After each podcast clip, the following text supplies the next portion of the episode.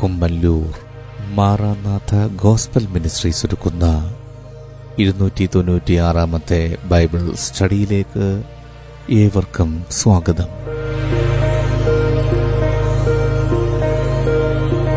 ശിഷ്യത്വം എന്ന വിഷയത്തിന്റെ ഇരുന്നൂറ്റിയാറാം ഭാഗത്തെ ആസ്പദമാക്കി ശിഷ്യത്വത്തിന്റെ അടിസ്ഥാനം എന്ന വിഷയത്തിന്റെ മുപ്പത്തിയൊമ്പതാം ഭാഗമാണ് ഇപ്പോൾ കേൾക്കുവാൻ പോകുന്നത്.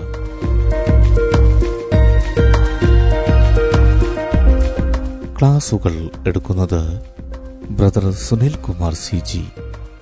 അന്വേഷണങ്ങൾക്ക് nine double four seven two zero double six eight zero. ഈ ക്ലാസുകളുടെ വീഡിയോ യൂട്യൂബിലും ലഭ്യമാണ്. Amen T V network Trivandrum Kerala. Triple nine five nine seven five nine eight zero. സൃഷ്ടാവായ ദൈവത്തിന്റെ അതിശ്രേഷ്ഠമായ നാമം മഹത്വപ്പെടുമാറാകട്ടെ. ശിഷ്യനും മാനസാന്തരവും എന്ന വിഷയത്തുള്ള ബന്ധത്തിൽ ശിഷ്യന്മാർ ലോകാശ്രയത്തിൽ നിന്ന് സമ്പൂർണമായ ദൈവാശ്രയത്തിലേക്ക് ആ വിഷയമാണ് ഇവിടെ വിചിന്തനം ചെയ്യുവാൻ കർത്താവിൽ ആഗ്രഹിക്കുന്നത്. അപ്പോസ്റ്റല പ്രവൃത്തികൾ രണ്ടാമത്തെ അധ്യയം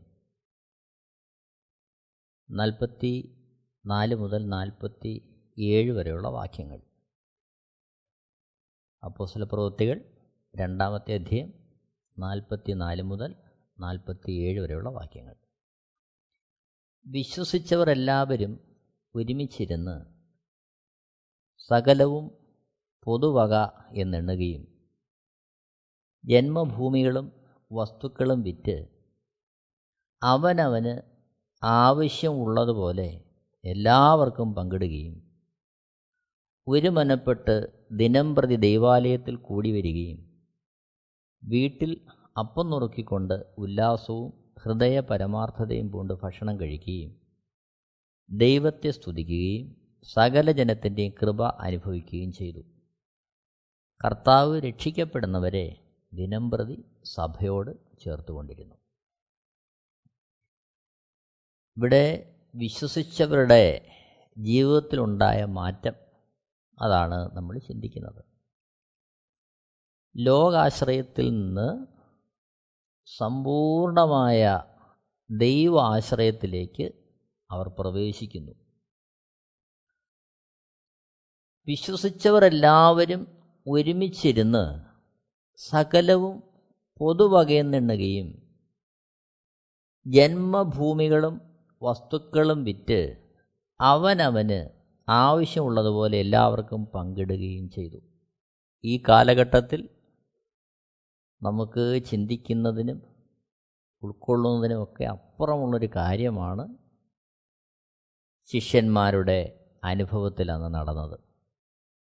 ശ്രദ്ധിക്കണം. വീണ്ടും അപ്പോസ്തല പ്രവൃത്തികൾ മുമ്പോട്ട് വായിക്കുമ്പോൾ അവർ ആഴ്ചവട്ടത്തിന്റെ ഒന്നാം നാളിൽ കൂടി വരുന്നതായിട്ട് കാണുന്നു. അപ്പോൾ എല്ലാ ദിവസവും കൂടി വന്നവർ ആഴ്ചവട്ടത്തിന്റെ ഒന്നാം നാളിൽ കൂടി വരുന്നതായിട്ട് കാണുന്നു. അതേപോലെ ആ രീതിയിലുള്ള ക്രമീകരണങ്ങളൊക്കെ ചില വിഷയങ്ങളിൽ വന്നെങ്കിലും ശിഷ്യന്മാരുടെ എണ്ണം കൂടി ആ അളവിൽ ചില ക്രമീകരണങ്ങളൊക്കെ അവർക്ക് ചെയ്യേണ്ടി വന്നു എങ്കിലും അവരുടെ അടിസ്ഥാനപരമായ ആശ്രയം ലോകത്തിൽ നിന്ന് ദൈവത്തിങ്കിലേക്കായി. ലോകാശ്രയത്തിൽ നിന്ന് അവർ ദൈവാശ്രയത്തിലേക്ക് തിരിഞ്ഞു. അവരുടെ ആശ്രയം മാറി. അതുകൊണ്ടാണ് സകലവും പൊതുവകയെന്ന് എണ്ണാനും ജന്മഭൂമികളും വസ്തുക്കളും വിറ്റ് അവനവരാവശ്യമുള്ളതുപോലെ എല്ലാവർക്കും പങ്കിടുവാനും അവർക്ക് സാധിച്ചത്.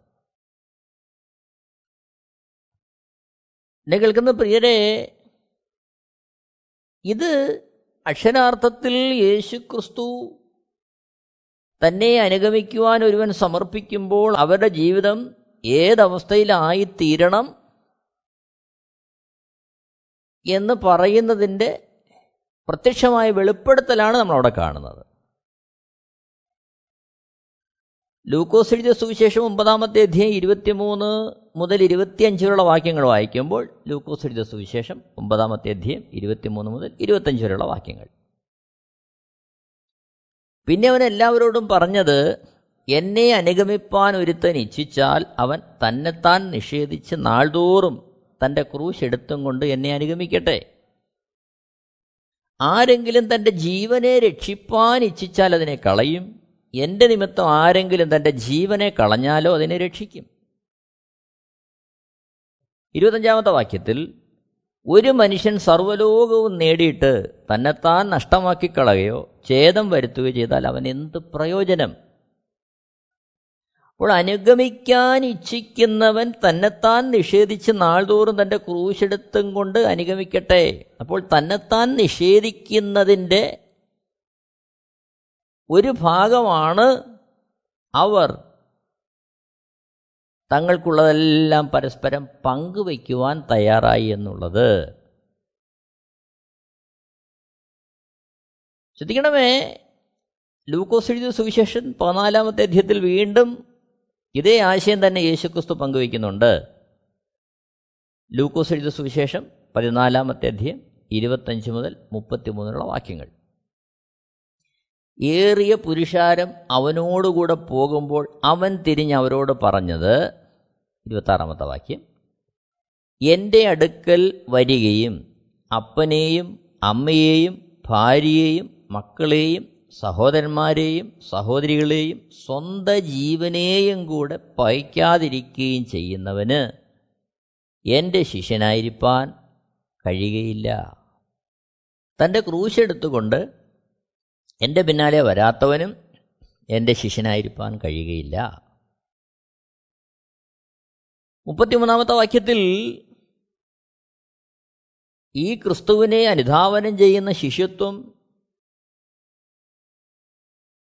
ഒരു പോരാട്ടമായിട്ടും ഗോപുരം പണിയായിട്ടും ഉപമിച്ച ശേഷം മുപ്പത്തിമൂന്നാമത്തെ വാക്യത്തിൽ പറയുന്നു അങ്ങനെ തന്നെ നിങ്ങളിൽ ആരെങ്കിലും തനിക്കുള്ളതൊക്കെയും വിട്ടുപിരിയുന്നില്ല എങ്കിൽ അവൻ എന്റെ ശിഷ്യനായിരിക്കാൻ കഴിയുകയില്ല.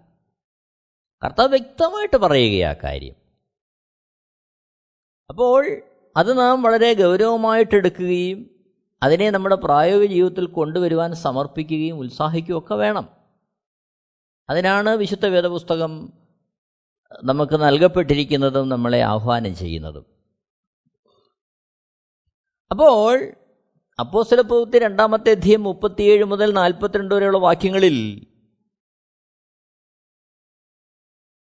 സുവിശേഷം കേട്ട് കഴിഞ്ഞ് അതിനുവേണ്ടി സമർപ്പിക്കപ്പെട്ട ശിഷ്യന്മാർ മാനസാന്തരത്തിന്റെ സ്നാനത്തിന്റെ പരിശുദ്ധാത്മാവദാനത്തിന്റെ ഒക്കെ അനുഭവങ്ങളിലൂടെ കടന്നു പോകുമ്പോൾ തത്ഫലമായി അവരുടെ ജീവിതത്തിനുണ്ടാകുന്ന വ്യതിയാനമാണ് സമർപ്പണമാണ് ശിഷ്യത്വത്തിന്റെ പ്രദർശനമാണ്. വിശ്വസിച്ചവരെല്ലാവരും ഒരുമിച്ചിരുന്ന് സകലവും പൊതുവകയെ നിണ്ണുകയും ജന്മഭൂമികളും വസ്തുക്കളും വിറ്റ് അവനവന് ആവശ്യമുള്ളതുപോലെ എല്ലാവർക്കും പങ്കിടുകയും ചെയ്തു എന്നുള്ളത് വെളിപ്പെടുത്തുന്നത്. അപ്പോൾ ഇവിടെ ഇത് ഭൂമിയുടെ അറ്റത്തോളം പോയി സകലരെയും അവിടുത്തെ ശിഷ്യരാക്കിക്കൊള്ളുവിൻ എന്നു ആഹ്വാനം ചെയ്ത യേശുക്രിസ്തുവിന്റെ ഉപദേശത്തിന്റെ ഒരു അനുസരണമാണ് നമ്മളിവിടെ കാണുന്നത്. കാരണം മത്തായി സുവിശേഷം ആറാമത്തെ അധ്യയം പത്തൊമ്പത് മുതൽ മുപ്പത്തിനാല് വരെയുള്ള വാക്യങ്ങൾ വായിക്കുമ്പോൾ മത്തായി സുവിശേഷം ആറാമത്തെ അധ്യയം പത്തൊമ്പത് മുതൽ മുപ്പത്തിനാല് വരെയുള്ള വാക്യങ്ങൾ. പുഴുവും തുരുമ്പും കെടുക്കുകയും കള്ളന്മാർ തുരന്നു മോഷ്ടിക്കുകയും ചെയ്യുന്ന ഈ ഭൂമിയിൽ നിങ്ങൾ നിക്ഷേപം സ്വരൂപിക്കരുത്.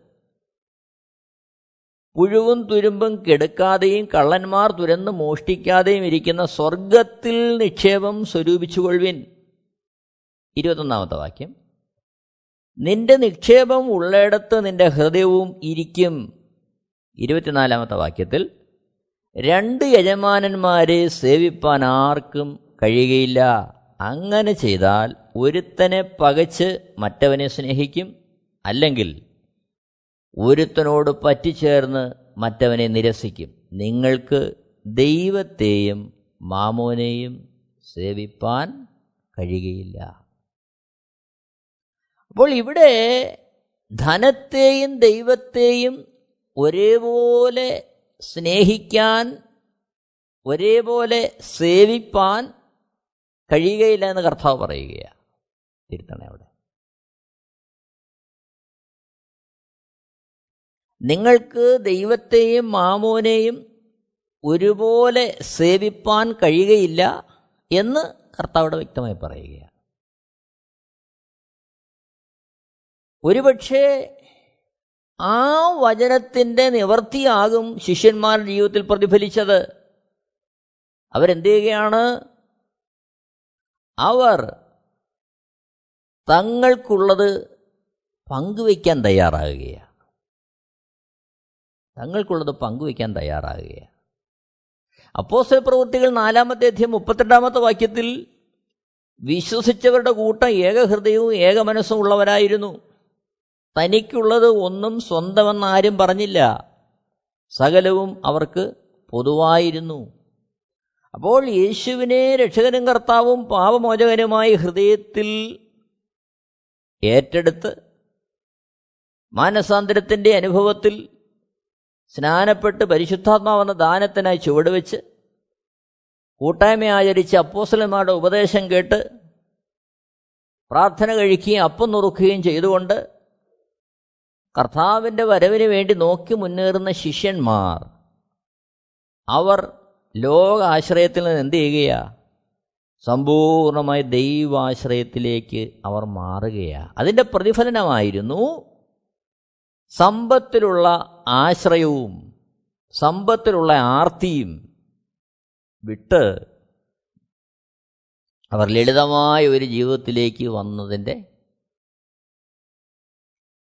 ആ ഒരു പ്രകാശനം. അവർ സമ്പത്തെല്ലാം വിട്ട് ലളിതമായ ഒരു ജീവിതത്തിലേക്ക് വന്നതിന്റെ ഉദ്ദേശം അതായിരുന്നു. അതായത് സമ്പത്ത് എന്ന യജമാനന്റെ അടിമത്വത്തിൽ നിന്ന് സ്വാതന്ത്ര്യം പ്രാപിച്ച് ദൈവമക്കളെന്ന അവസ്ഥയിലേക്ക് വരുന്നു. ദൈവരാജ്യത്തിന്റെ അവസ്ഥയിലേക്ക് അവർ പ്രവേശിക്കുന്നു. ശ്രദ്ധിക്കണമേ. അപ്പോൾ ദൈവരാജ്യത്തിന്റെ അനുഭവത്തിലേക്ക് പ്രവേശിക്കുമ്പോൾ ദൈവത്തിന്റെ സമ്പൂർണമായ കരുതൽ ദൈവത്തിന്റെ വഴികൾ അതിലവർ ആശ്രയിക്കുകയാണ്. ലളിതമായൊരു ജീവിതം നയിക്കുവാൻ അവർ തങ്ങളെ തന്നെ ഏൽപ്പിക്കുകയാണ്. ഇവിടെയാണ് നാം നമ്മെ തന്നെ പരിശോധിക്കേണ്ടതിന്റെ ആവശ്യകത വരുന്നത്.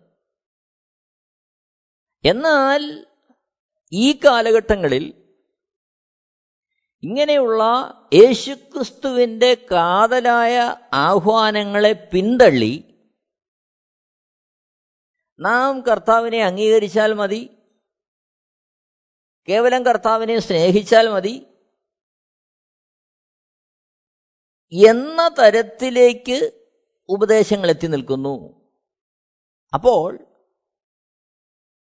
നാം ഇവിടെ ജീവിക്കുമ്പോൾ ലോകത്തിൽ ലോകത്തിന്റെ മോഹങ്ങളും ഇഷ്ടങ്ങളും ആർഭാടങ്ങളും സുഖസൗകര്യങ്ങളും പേരും പ്രശസ്തിയും അംഗീകാരവും ഒക്കെ പിടിച്ചു പറ്റാൻ ഉള്ള തന്ത്രങ്ങളും കുതന്ത്രങ്ങളും ഒക്കെ ആവിഷ്കരിച്ച് പോകുമ്പോഴും മറുഭാഗത്ത് യേശുക്രിസ്തുവിനെ സ്നേഹിച്ചാൽ മതി അല്ലെങ്കിൽ ചില ക്രമീകരണങ്ങൾ ചില കാര്യങ്ങൾ മാത്രം ചെയ്താൽ മതി എന്നുള്ള തരത്തിലേക്ക് കാര്യങ്ങൾ എത്തി നിൽക്കുന്നു.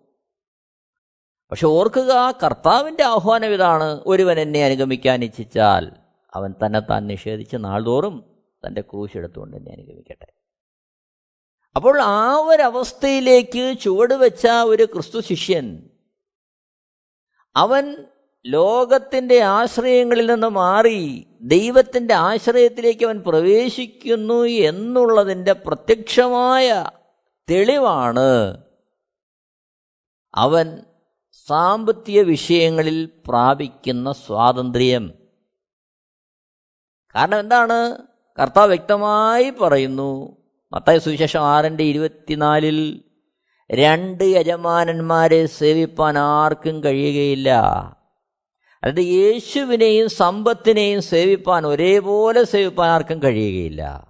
അപ്പോൾ മറ്റൊരു ചോദ്യം വരും ഈ ഭൂമിയിൽ ജീവിക്കണമെങ്കിൽ സമ്പത്ത് വേണ്ടേ? നൂറ് ശതമാനം വേണം. എന്നാൽ ഓർക്കുക നാം ജീവിക്കുന്നത് സമ്പത്തിന്റെ വർധനയ്ക്ക് വേണ്ടിയല്ല നാം ജീവിക്കുന്ന അത് നിമിത്തം ഉണ്ടാകുന്ന യാതൊരുവിധമായ ആ ഒരു സുഖസൗകര്യങ്ങളും അനുഭവിക്കാനല്ല. മറിച്ച് നമ്മളെ വിളിച്ച അരുമനാഥന്റെ ഇഷ്ടം തികച്ച് ഈ ഭൂമിയിൽ നിലനിൽക്കുവാൻ നമുക്ക് എന്താവശ്യമുണ്ടോ അത് നമ്മളെ വിളിച്ച അരുമനാഥൻ നൽകും എന്നുള്ള ദൃഢമായ വിശ്വാസത്തിൽ ആശ്രയത്തിൽ നാം താണിരുന്നു കൊണ്ട് നമ്മെ ഏൽപ്പിച്ചിരിക്കുന്ന ദൗത്യങ്ങൾ തീർക്കുകയാണ്. നല്ലൊരു ശിഷ്യനായി അവിടുത്തെ അനുഗമിക്കുവാൻ നമ്മളെ തന്നെ സമർപ്പിക്കുകയാണ്. അതാണ് ക്രിസ്തീയ ജീവിതം. അതാണ് കർത്താവ് നമ്മൾ കൂടി ആഗ്രഹിക്കുന്ന കാര്യം. എന്നാൽ ഈ കാലഘട്ടത്തിൽ നമ്മൾ നോക്കണം. പേരും പ്രശസ്തിയും സ്ഥാനവും സമ്പത്തും സ്വാധീനവും ഒക്കെ ഉള്ളവർ അധികാരസ്ഥാനങ്ങളിലിരിക്കുന്നവർ അധികാരസ്ഥാനങ്ങളിലിരിക്കുന്നവർ രാഷ്ട്രീയ നേതാക്കൾ അതേപോലെ വൻ വ്യവസായികൾ സിനിമാ താരങ്ങൾ ബഹുസമ്പന്നർ ഇവർ യേശുവിനോട് പ്രാർത്ഥിച്ചു കാര്യം നടന്നു. യേശുവിനോട് പ്രാർത്ഥിച്ചാൽ കാര്യം നടക്കും. യേശു നല്ലവനാണ്. യേശു പ്രശ്നങ്ങൾക്ക് പരിഹാരം തരുന്നവനാണ്. അവിടുന്ന് ദൈവമാണ് എന്നൊക്കെ പറയുന്നത് കേൾക്കുമ്പോൾ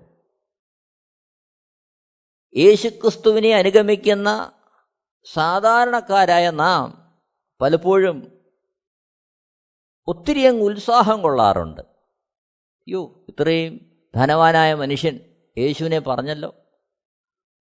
അല്ലെങ്കിൽ ഇത്രയും ധനവാനായ മനുഷ്യൻ അല്ലെങ്കിൽ ഇത്രയും പേരും പ്രശസ്തി ഉള്ളവർ യേശുവിനെ ഒന്ന് അംഗീകരിച്ചല്ലോ? എന്നെ കേൾക്കുന്ന പ്രിയരെ നാം ഒരു കാര്യം മനസ്സിലാക്കണം.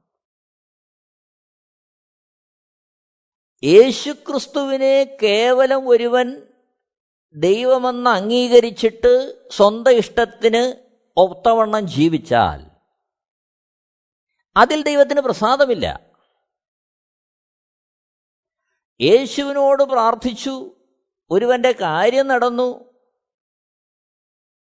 ആ കാര്യം നടന്ന കാര്യം പത്ത് പേരെടുത്ത് പറഞ്ഞിട്ട് അവൻ വീണ്ടും ലോകത്തിന്റെ ഇഷ്ടങ്ങൾക്കൊത്തവണ്ണമാണ് ജീവിക്കുന്നതെങ്കിൽ ദൈവത്തിന് അവന് പ്രസാദമില്ല. ആരുമായിക്കൊള്ളട്ടെ? ഇത് നമ്മൾ വ്യക്തമായിട്ട് മനസ്സിലാക്കണം. അഖിലാണ്ട ചമച്ചവൻ അഖിലാണ്ടത്തെ ചമച്ചവൻ മനുഷ്യരൂപമെടുത്ത് ഭൂമിയിൽ വന്ന് ആദാമ്യ സന്തതികളായ സകല മനുഷ്യർക്കും വേണ്ടി പരമയാഗമായിരിക്കെ.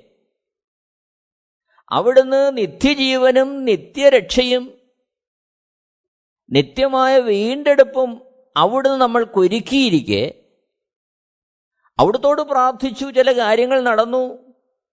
അതുകൊണ്ട് അവിടുന്ന് ദൈവമാണ് ഞാൻ ഇനിയും അവിടുത്തോട് പ്രാർത്ഥിക്കും എന്റെ കാര്യങ്ങൾക്ക് പരിഹാരം വരാൻ എന്ന് ഒരു വ്യക്തി പറയുമ്പോൾ അതിൽ നമ്മൾ അമിതമായിട്ട് സന്തോഷം കൊള്ളേണ്ട കാര്യമില്ല.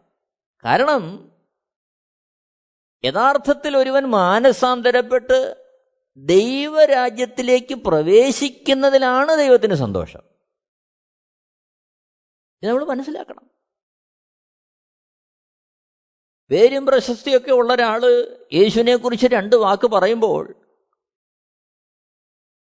അത് നല്ല കാര്യമാണെങ്കിലും ആ നല്ല വാക്കുകൾ പറഞ്ഞിട്ട് വീണ്ടും അവർ അവരുടെ കാര്യങ്ങളിൽ തന്നെ മുഴുകിയാണ് മുമ്പോട്ട് പോകുന്നതെങ്കിൽ അവർ ശിഷ്യരായിട്ടില്ല. അതുകൊണ്ട് തന്നെ ദൈവത്തിന് ദൈവമക്കളെന്നുള്ള തരത്തിൽ അവരോട് പ്രസാദമില്ല എന്നുള്ള യാഥാർത്ഥ്യം നമ്മൾ ഉൾക്കൊള്ളണം നമ്മളത് മറന്നു പോകരുത് കാരണം ലൂക്കോസ് എഴുതിയ സുവിശേഷം പതിനൊന്നാമത്തെ അധ്യയം ഒന്ന് മുതൽ പതിമൂന്ന് വരെയുള്ള വാക്യങ്ങളിൽ പ്രാർത്ഥനയെക്കുറിച്ച് കർത്താവ് പറയുകയാണ് ശിഷ്യന്മാര് യേശുവിനോട് പറയുന്നു യോഹന്നാൻ സ്നാപകൻ തന്റെ ശിഷ്യന്മാരെ പ്രാർത്ഥിക്കാൻ പഠിപ്പിച്ചതുപോലെ യേശു ക്രിസ്തുവും തന്റെ ശിഷ്യന്മാരെ പ്രാർത്ഥിക്കാൻ പഠിപ്പിക്കണം. അപ്പോൾ അവിടെ യേശു ക്രിസ്തു ചില വസ്തുതകൾ അവരോട് പറയുന്നുണ്ട് പ്രാർത്ഥനയുടെ കാര്യങ്ങൾ. എന്നാൽ അവിടെ ഒമ്പത് മുതലുള്ള വാക്യങ്ങളിൽ ഒമ്പതാമത്തെ വാക്യം യാചിപ്പിൻ എന്നാൽ നിങ്ങൾക്ക് കിട്ടും.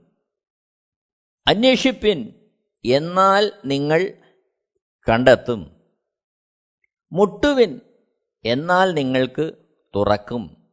പത്താമത്തെ വാക്യം യാചിക്കുന്നവൻ ഏവനും ലഭിക്കുന്നു. അന്വേഷിക്കുന്നവൻ കണ്ടെത്തുന്നു. മുട്ടുന്നവന് തുറക്കും എന്ന് ഞാൻ നിങ്ങളോട് പറയുന്നു. അപ്പോൾ യേശുക്രിസ്തു പറയുകയാണ്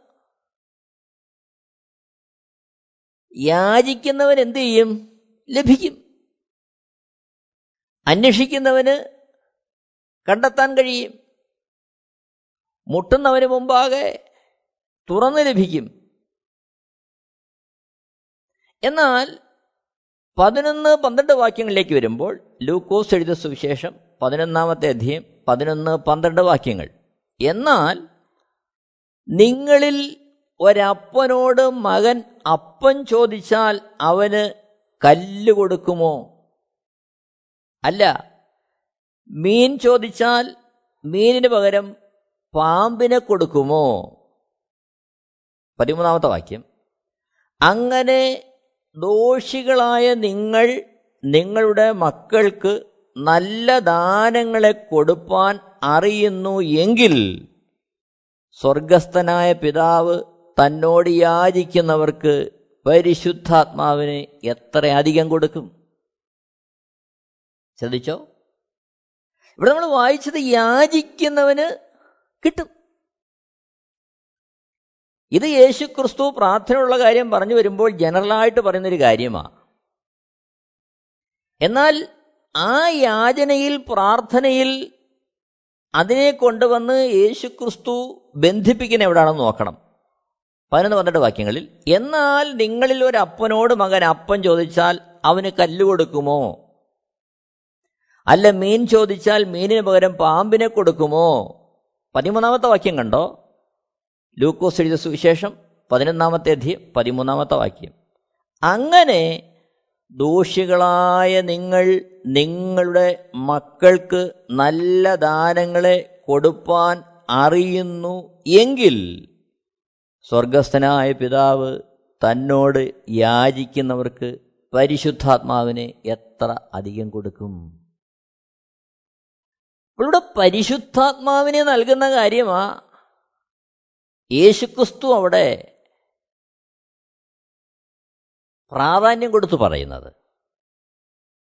എന്നാൽ യാചിക്കുന്നവന് കിട്ടും അന്വേഷിക്കുന്നവൻ കണ്ടെത്തും മുട്ടുന്നവന് തുറക്കും എന്നിട്ട് അതിനെ കൊണ്ടുവന്ന് യേശു ബന്ധപ്പെടുന്നത് എന്നാൽ നിങ്ങളിൽ അപ്പനോട് മകൻ അപ്പം ചോദിച്ചാൽ അവന് കല്ല് കൊടുക്കുമോ? അല്ല മീൻ ചോദിച്ചാൽ മീനിന് പകരം പാമ്പിനെ കൊടുക്കുമോ? അപ്പോൾ യാചിക്കുക അന്വേഷിക്കുക മുട്ടുക ഈ കാര്യങ്ങൾ ബന്ധപ്പെടുത്തിയിട്ട് യേശു ക്രിസ്തു പതിമൂന്നാമത്തെ വാക്യത്തിൽ പറയുന്നത് ലൂക്കോസ് എഴുത ലൂക്കോസ് എഴുത സുവിശേഷം പതിനൊന്നാമത്തെ അധ്യയന്റെ പതിമൂന്നാമത്തെ വാക്യത്തിൽ പറയുന്നത് അങ്ങനെ ദോഷികളായ നിങ്ങൾ നിങ്ങളുടെ മക്കൾക്ക് നല്ല ദാനങ്ങളെ കൊടുപ്പാൻ അറിയുന്നു എങ്കിൽ നോക്കണം മക്കൾക്ക് നല്ല ദാനങ്ങളെ കൊടുപ്പാൻ ദോഷികളായ നിങ്ങൾ അറിയുന്നു എങ്കിൽ നോക്കണേ സ്വർഗസ്ഥനായ പിതാവ് തന്നോട് യാചിക്കുന്നവർക്ക് പരിശുദ്ധാത്മാവിനെ എത്രയും കൊടുക്കും. അപ്പോൾ സ്വർഗസ്ഥനായ പിതാവിനോട് നാം അപേക്ഷിക്കേണ്ടത് എന്താണ്? യഥാർത്ഥത്തിൽ പരിശുദ്ധാത്മാവിനെയാണ് നമ്മൾ യാചിക്കേണ്ടത്. കാര്യം മാനവകുലത്തിന്റെ പ്രശ്നം അടിസ്ഥാനപരമായി അവൻ ദൈവസന്നിധിയിൽ നിന്ന് വീണുപോയി. അവൻ പാപത്തിന്റെ അടിമത്വത്തിലായി. പിശാജിന്റെ ആത്മാവ് അവനെ ഭരിക്കുവാൻ തക്കവണ്ണം മനുഷ്യൻ വീണുപോയി. അതാണ് മാനവകുലം നേരിടുന്ന വിപത്തിന്റെ ആധാരം. അവിടെയാണ് പരിഹാരം വരേണ്ടത്. അവിടെയാണ് നമ്മുടെ വീണ്ടെടുപ്പിനായി പരിഹാരത്തിനായി യേശു ക്രിസ്തു മനുഷ്യനായി ഭൂമിയിലേക്ക് വരുന്നത്. ഇത് നമ്മൾ മറന്നുപോകരുത്. നോക്കണം. അപ്പോൾ ഏതെങ്കിലും ഉന്നതനായ ഒരു വ്യക്തി പ്രാർത്ഥിച്ചു അല്ലെങ്കിൽ യേശു എനിക്ക് വേണ്ടി പ്രവർത്തിച്ചു എന്ന് പറയുമ്പോൾ നമ്മൾക്ക് അത്യുത്സാഹമോ അമിതമായ സന്തോഷമോ ഒന്നും വേണ്ട. കാര്യം എന്താ? മതായ സുവിശേഷം പതിനൊന്നാമത്തെ അധ്യയം ഇരുപത് മുതലുള്ള വാക്യങ്ങൾ വായിക്കുമ്പോൾ ഇരുപതാമത്തെ വാക്യത്തിൽ നമ്മൾ കാണുന്നു. പിന്നെ അവൻ തന്റെ വീര്യപ്രവൃത്തികൾ മിക്കതും നടന്ന പട്ടണങ്ങൾ മാനസാന്തരപ്പെടായാൽ അവയെ ശാസിച്ചു തുടങ്ങി. ആ വാക്യം നമ്മൾ ശ്രദ്ധിക്കേണ്ടതാണ്. അപ്പോൾ വീര്യപ്രവൃത്തികൾ നടന്നു. വിഷയങ്ങൾക്ക് പരിഹാരം. ആവശ്യങ്ങൾക്ക് പരിഹാരം. അങ്ങനെ വ്യത്യസ്തമായ നിലവാരത്തിലുള്ള ഇടപെടലുകൾ യേശുവിൽ നിന്ന് അറിഞ്ഞ ദേശം. അവിടെ വ്യക്തമായിട്ട് യേശുക്രിസ്തു പറയുന്ന കാര്യം അതായത് സുവിശേഷം പതിനൊന്നിന്റെ ഇരുപതിൽ പിന്നെ അവൻ തന്റെ വീര്യപ്രവൃത്തികൾ മിക്കതും നടന്ന പട്ടണങ്ങൾ മാനസാന്തരപ്പെടാകിയാൽ അവയെ ശാസിച്ചു തുടങ്ങി. അപ്പോൾ അതിന്റെ അർത്ഥം എന്താ? മത്തായി സുവിശേഷം പതിനൊന്നാമത്തെ അധ്യയം ഇരുപത് മുതൽ വായിക്കുമ്പോൾ പിന്നെ അവൻ തന്റെ വീര്യപ്രവൃത്തികൾ മിക്കത് നടന്ന പട്ടണങ്ങൾ മാനസാന്തരപ്പെടാകിയാൽ അവയെ ശാസിച്ചു തുടങ്ങി. അപ്പോൾ വീര്യപ്രവൃത്തികൾ നടന്നു. അത് പ്രശ്നത്തിന്റെ പരിഹാരമാകാം രോഗസൗഖ്യമാക്കാം നല്ല ബിസിനസ് കിട്ടുന്നതാകാം അല്ലെങ്കിൽ ആവശ്യങ്ങൾക്ക് പരിഹാരം വരുന്നതാകാം എന്തുമായിക്കൊള്ളട്ടെ അങ്ങനെ ഒരു പ്രവൃത്തി ഒരുവനിൽ നടന്നു എന്നുള്ളതിൽ യേശു ക്രിസ്തു അതിൽ തന്നെ സംതൃപ്തനല്ല. ഇവിടെ നമ്മൾ വായിക്കുന്നത് വീര്യപ്രവൃത്തികൾ മിക്കതും നടന്ന പട്ടണങ്ങൾ മാനസാന്തരപ്പെടായലവെ ശാസിച്ചു. അപ്പോൾ ഈ രീതിയിൽ ഒരനുഭവം ആർക്കെങ്കിലും ഉണ്ടായാൽ അവരിൽ എന്ത് നടക്കണം? മാനസാന്തരപ്പെടണം. ദൈവത്തെങ്കിലേക്ക് തിരിയണം. അവർ സ്നാനപ്പെടണം. അവർ കൂട്ടായ്മ ആചരിക്കണം പരിശുദ്ധാത്മാവെന്ന ദാനം അവർക്ക് ലഭിക്കണം. അവർ ഉപദേശം കേൾക്കണം. അവർ നിത്യതയ്ക്ക് വേണ്ടി ഒരുങ്ങണം. കർത്താവിന്റെ നല്ല സാക്ഷികളാകണം. ചുരുക്കത്തിൽ തങ്ങൾക്കുള്ളതെല്ലാം വിട്ടുപിരിഞ്ഞ് അവരുടെ വസ്തുവകകൾ അവർ പൊതുവകയിൽ നിന്നുവാൻ അതിന്റെ അർത്ഥം എന്താണ്? ഒരു വേള ഈ കാലഘട്ടത്തിൽ അവർക്ക് അതിന് കഴിഞ്ഞില്ലെങ്കിൽ ഇത് ദൈവിക ദാനമാണെന്നും ദൈവത്തിന്റെ പദ്ധതികൾക്കായി ദൈവീയ ഇഷ്ടപ്രകാരം വിനിയോഗിക്കുവാൻ തങ്ങളെ ഏൽപ്പിച്ചിരിക്കുന്നതാണെന്നുമുള്ള ഉത്തമ ബോധ്യത്തോടെ കർത്താവിനായി ചെലവഴിക്കുവാൻ ആ ഒരവസ്ഥയിലേക്ക് ഒരുവൻ വരുമ്പോഴാണ് സ്വർഗത്തിലെ ദൈവം സന്തോഷിക്കുന്നത്. ഇത് നമ്മൾ മറന്നു പോകരുത്. നാം ഈ കാലഘട്ടത്തെ വളരെ സൂക്ഷ്മതയോടെ വിവേചിക്കണം മനസ്സിലാക്കണം. പേരും പ്രശസ്തി അംഗീകാരമുള്ളവർ യേശുവിനെ ഞാൻ സ്നേഹിക്കുന്നു. യേശു പ്രാർത്ഥനയ്ക്ക് മറുപടി തരുന്നവനാണ്. യേശു സഹായിച്ചതുകൊണ്ടാണ് രോഗത്തിന് സൗഖ്യം വന്നത്. യേശു വന്നതുകൊണ്ടാണ് അല്ലെങ്കിൽ യേശു എന്നെ സ്നേഹിച്ചതുകൊണ്ടാണ് ഞാനിന്ന് ജീവിക്കുന്നത് എന്നൊക്കെ പറയുമ്പോൾ നമ്മളങ്ങ് കൺട്രോൾ വിട്ട് നിയന്ത്രണം വിട്ട് നമ്മളങ്ങ് വികാര ഭരിതരാകേണ്ട കാര്യമൊന്നുമില്ല. അതിലൊന്നും സ്വർഗത്തിന് സന്തോഷമില്ല. അതിൽ തന്നെ മറിച്ച് എന്ത് വേണം?